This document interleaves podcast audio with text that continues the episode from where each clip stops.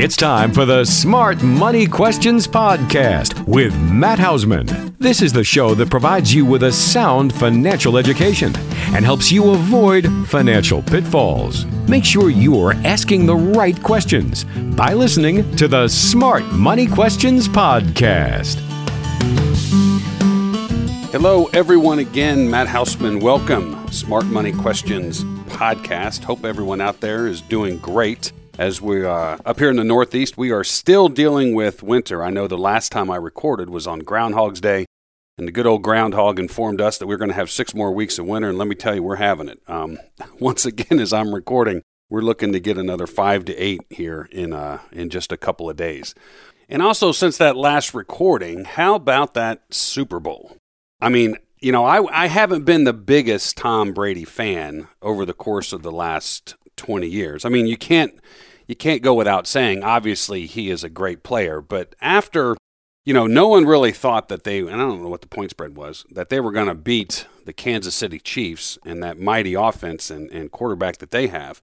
But how they came out, think about this the first time ever, the home team that was hosting the Super Bowl got to play in that Super Bowl, which is um, phenomenal in and of itself. And you consider the fact that they won three home games to get there. They had lost multiple games in a row back in November, and then all of a sudden they went on, I think it ended up being an eight game winning streak. So congrats to, to them. I know I got a lot of buddies back in Florida that are, that are happy campers right now. But okay, enough about football. Let's jump into today. I got a couple things I want to go over. And you know, I like to take the questions and scenarios that uh, come about in our office and conversations we have with people and be able to use this forum to hopefully help you understand you know, just like the podcast says, smart money questions. Many times we think that we, we're looking for an answer on, to just one question, but really we want to dive into. There's usually multiple questions that we need to be asking and getting answers for, or two, to make sure that the eventual decision that we make is really what we're what we're wanting, um, and what's going to be best for what we're looking to accomplish. So before we jump into today's show, let's make sure that we deal with the disclaimers. Please don't take any of the information or ideas or suggestions that I offer in today's show as direct advice for you. Please use it as information and education that you then can discuss with your advisor. Now, if you don't have an advisor or you would like for us to be your advisor, I'm more than happy to have that conversation with you. And it's real simple. All you have to do is go to www.speakwithmatt.com. That's www.speakwithmatt.com. And my online scheduler is right there. You can go right in. You can schedule a 15 or 30 minute phone conversation. And quite frankly, at the end of that first call, we're going to have a good idea does it make sense to have a second conversation. So, again, very low key. Go right into the online scheduler. You don't even have to get on the phone with anyone to schedule this. So, again, speakwithmatt.com, www.speakwithmatt.com, and schedule it there. So, all right, let's go ahead and get on to today's show. Okay, let's jump into this. Um, the first question comes from Eli right here in PA. And his question is Which is a better real estate investment strategy? Pay off my primary home sooner or save up for a rental property. With interest rates currently so low, I'm tempted to keep paying the regular mortgage payments instead of trying to pay off the house sooner. That way, I could start saving for a down payment to buy another home in five to 10 years, and then later use my current home as a rental property. What do you think of that strategy? Well, first of all, let's talk about the current mortgage interest rate environment. The reality is, rates are, I mean, it's almost like they're giving you free money. And so when you think about having a mortgage and looking to refi, if you haven't yet, one of the things we want to think about with the current interest rate environment is just because rates are so low does not necessarily mean we should automatically feel the need to go and refi. And I'll use myself as an example. Maggie and I were looking back in the summer when rates were, you know, rates were ridiculously low, like point, uh, 2.5%. Didn't even have to pay points. But I went in and I did the math, and I think I've shared this before. The closing costs were going to be close to $8,000 to get this deal done versus I had already budgeted in what our monthly mortgage number would be. We had actually refied, pulled a bunch of money out, and did some remodeling at the house about three years ago. And I looked at what our payment was and our interest rate at that time, which isn't bad. I mean, it's not two and a half, but we were able to, to pull cash out. And at our mortgage payment budget, we are still going to be able to have the house paid off in about the same time as what our scheduled payoff was three years ago. So when I did the math again today or back in uh, July, based on those new interest rates and adding in that close to $8,000 in closing costs, I realized this isn't getting me any further ahead on my mortgage payoff date. So we didn't do it. And I was talking with a client just a couple weeks ago who, in a conversation that we had over the phone, happened to mention, Hey, yeah, I'm looking to refi. This is what the rate is. I was like, Wow. And I said, What are the closing costs going to be on that? And she goes, Oh, I think it's only going to be like $650. And I was like, Wow. But before you jump on that, let's make sure that that really is what it is. So send me over the disclosures and the estimates that they have provided for you. And she, by the way, she was going to be refining with her current lender. So it's not like, you know, the lender didn't even have to work for the business. She was just communicating with them to look to get a refi, get a better rate. And she was going to drop her rate about a point and a half. But when we went through the closing costs and I highlight it back out, let me show you what's happening. It is not $600. And this is what they are going to be looking to charge. And a couple of these fees are outrageous. A couple of them you just can't get out of the way of. It's going to happen. But why don't we look and let's ask for this, this, and this? We want to. We don't want to pay any points. What's going to be the interest rate if we don't pay points? Can we transfer our current escrow account to the new escrow account so I don't have to come out of pocket there and add it to the fund? Do I have to pay that processing fee? Yes or no? And what she ended up finding out is, yeah, they were able to um, move over the escrow. So that I mean, that was going to save like five grand you know, they took the they took the points off. It didn't make any sense for her to pay one and a half points only to lower the rate a quarter point, right? So those are the things that we want to be thinking about. But I also went through the exercise with her. Hey, listen, what's your budget? What if we just take your current rate or take your current amount that you owe, and if we add these extra payments instead of doing the closing cost thing, you know, can you get where you want to be when you want this thing paid off? In this case, it, it did make sense. She's moving forward, but at least we were able to ask those questions. First of all, get those fees reduced. And now it makes a lot of sense to do it. But I, I really caution you in the interest rate environment, and Eli, don't worry, we're going to go back to your question, is in the interest rate environment we, ha- we have currently with our primary homes, it's not a necessity just to go out and refi, especially if you're really far along into the loan. I mean, if you've only got six to eight, nine years left on the loan, let me tell you something. You're not getting a tax advantage right now anyway, because, you know, no matter what your interest rate is, you're hardly paying any interest left. So your mortgage interest statement at the end of the year is hardly anything. So it doesn't really make a lot of sense to incur, because usually when we are refining, what is the bank doing? They don't want you to come out of pocket any money. So they're just going to add it. They're going to add it on top of your current principal balance. So again, just because it's a low interest rate environment does not mean we need to automatically go out and refi. And again, clients or anyone out there that's listening, you know, for disclosure purposes and compliance purposes, I'm not licensed as a mortgage broker or banker. I don't originate loans, but I know enough to go through and look at those disclosures. I, have I've, as many of you know, I've been in the real estate market for over 25 years on all sides of the table. And there are certain things that we know that we can go in and ask for to make sure you're getting the best deal that you can get. So, okay, let's talk about Eli, your strategy. Do I pay off the house sooner or do I save up for potentially buying a real estate property later? And one of the things I would tell you to think about, there, there is a lot of information out there where it doesn't make a lot of sense to pay off your house early unless we want to unload that cash flow obligation. If I can fit the cash flow into my overall budget, then I would probably tell you, yeah, I don't know that I would look to pay it off. And again, I'll use myself as, as an example. I have a budgeted amount on how much we're paying for the mortgage. And that's what we pay every single month. And are we putting extra money on principal? Yes, but it's the same amount I was paying three years ago. It's the same amount that I was paying uh, 15 years ago when I bought the property. So I haven't changed that. And if the house gets paid off quicker, great. Now, the reality is right now, cash flow can support that budgeted amount. If you're in a situation where it can't, or you want to unload that, then looking to pay it off early in even this interest rate environment can make a lot of sense because the reality is that there's still a payment there, right? Now it is it is very cheap money.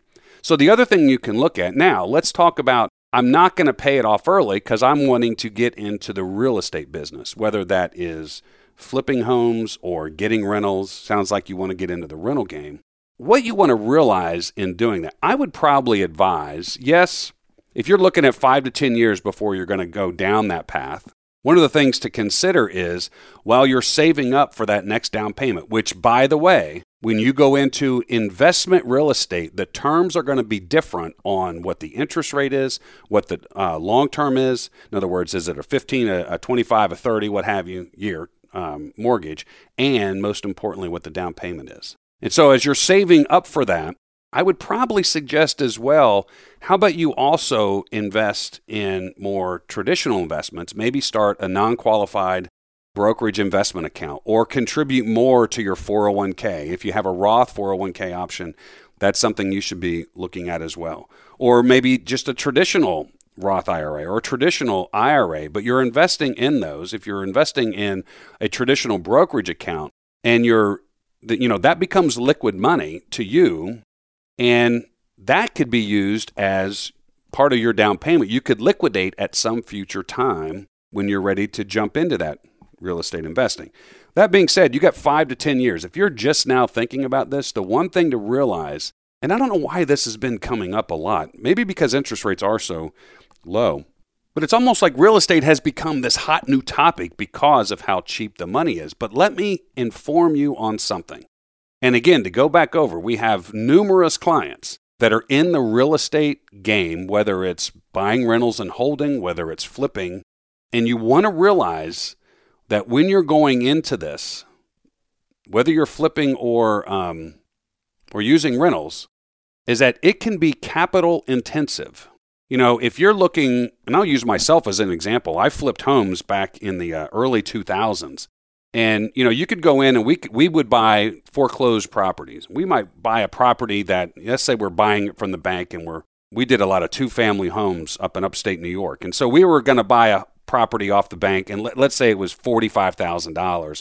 We were able to see it before we could get an appraisal of after work has been done. Let's say all of a sudden now it's going to go for 125,000 and based on as we walk through the property and the improvements we were going to need to do, we were going to dump another 30 into it. So you can see that just having money for the down payment is, if you're going to get into that business, you're going to need more than just that to be able to get into it. If you're going to go the direction we're going to go, maybe you're going to go into those, uh, you know, there's a lot of companies out there that are, you know, they do it all for you, soup to nuts. And they're going to go scope the property out, kind of like what we used to do. Then they're going to they're going to do all the rehab work. You're going to buy a finished product. Sometimes they'll even go ahead and, you know, they're going to have a renter ready for you when you look to close. But you're going to pay for that. And if something goes wrong with the property later, you're going to be responsible for it. So, if you're going to jump into the real estate game, it's not that I am saying don't do it. I'm saying go into it with eyes completely wide open and realize it's not just the down payment. Like for many of our clients that have real estate, you know, we hold an emergency fund off to the side just for the rentals, not for their personal life, just for their rental properties in the event they need something. Now, all of that being said, I will tell you that the interest rate environment, even for even for rentals is extremely good. I had a client in the other day, they own multiple properties and they were able to refi their rental real estate at three and a half, which is, I'm sorry, no, it's three and a quarter, which is phenomenal. You know, so the reality is you can get it done, but you want to make sure you're walking into it with eyes wide open because, you know, it can be capital intensive. You want to be aware of that. You want to make sure if you're going to get into the rental business that your positive cash flow, which the current interest rate environment can offer that. But I would probably suggest not just putting money into a savings account for your future down payment. I would probably look at you know, also putting money into these other traditional investments, you know, again, if we look at a, an after tax non qualified brokerage type of account, and you're just you're putting money into there every month. That money's liquid to you. You can pull it out at a later time. There might be some capital gain tax that you have to pay there, but that can get you where you're wanting to go.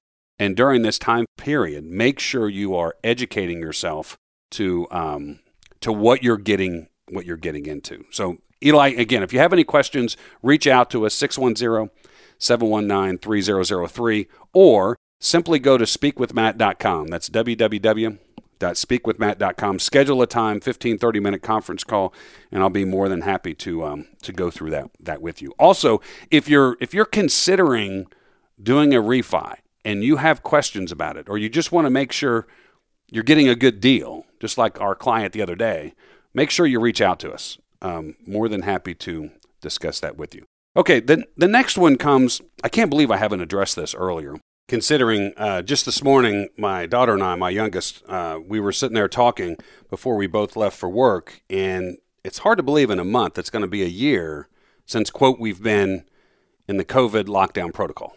And this question that I, I, again, I can't believe that this hasn't come up, but it comes from Justin in New York. And it says, I'm planning to retire within two years.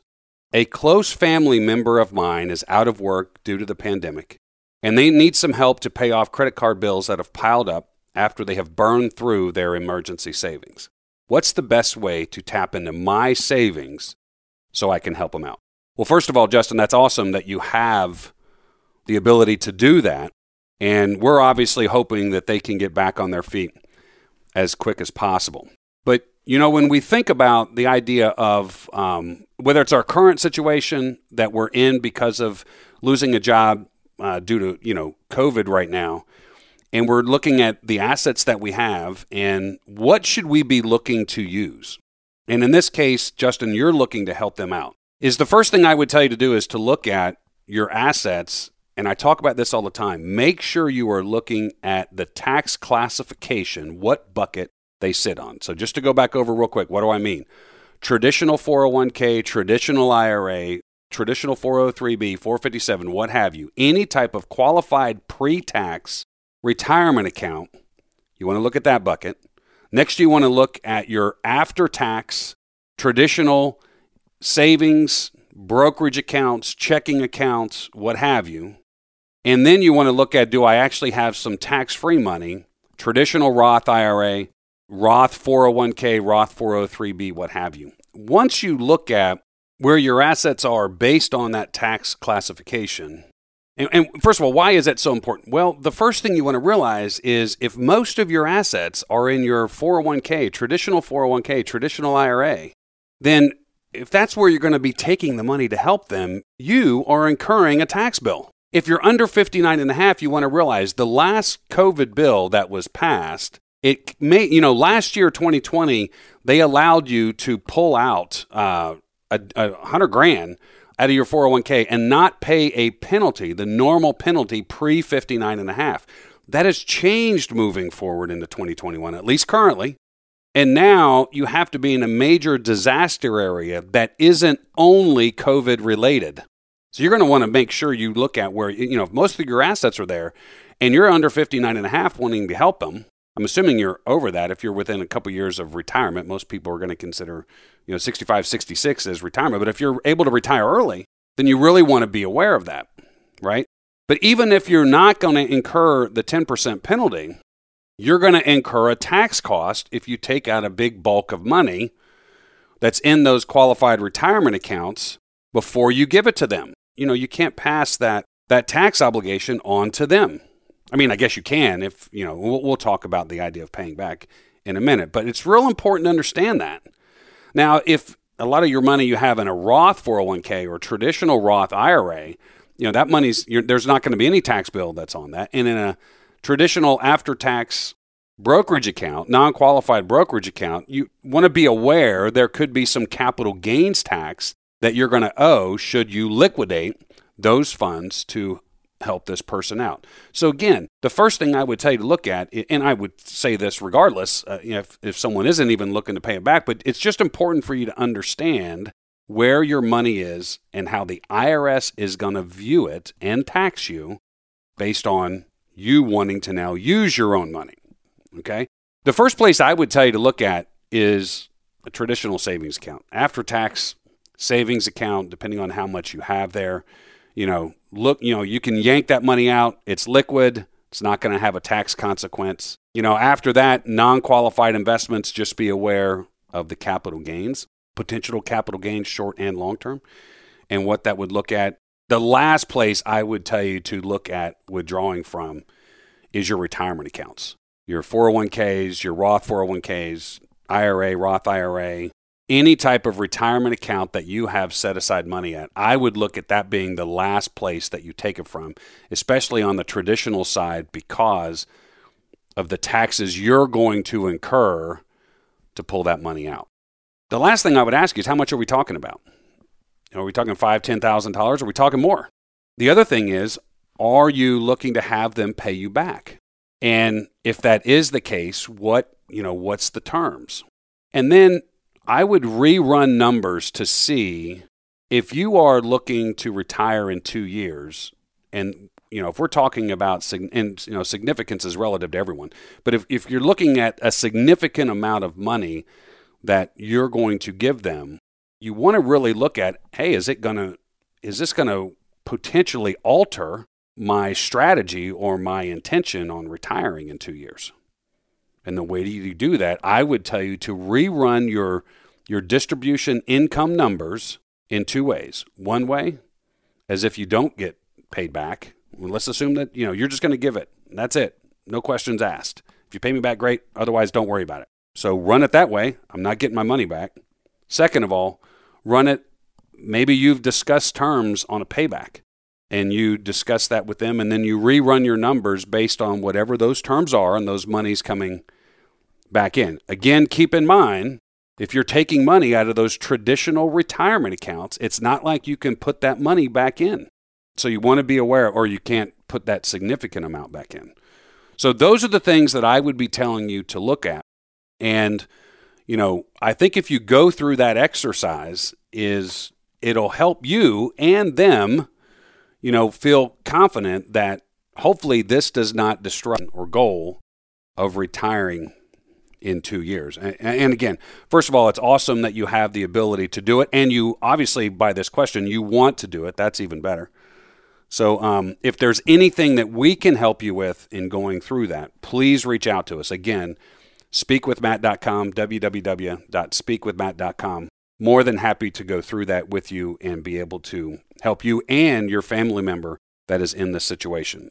So, listen, everyone, that's what I have for this week. I hope this has been valuable. And you know what I always say if there's anything that you want us to address or you have a question, feel free to do that. You can go to smartmoneyquestions.com. There's a place right there, Ask Matt a Question. You can email us, info at smartmoneyquestions.com. If you would prefer this to be more private, please reach out to us at speakwithmatt.com and we can or you can look at my calendar right there. You can schedule a time for us to get on a phone call for uh, 15 or 30 minutes. So, listen, everyone, that's all I've got for today. Hopefully, again, it's been helpful and valuable, and we will talk to you soon. Everybody, take care.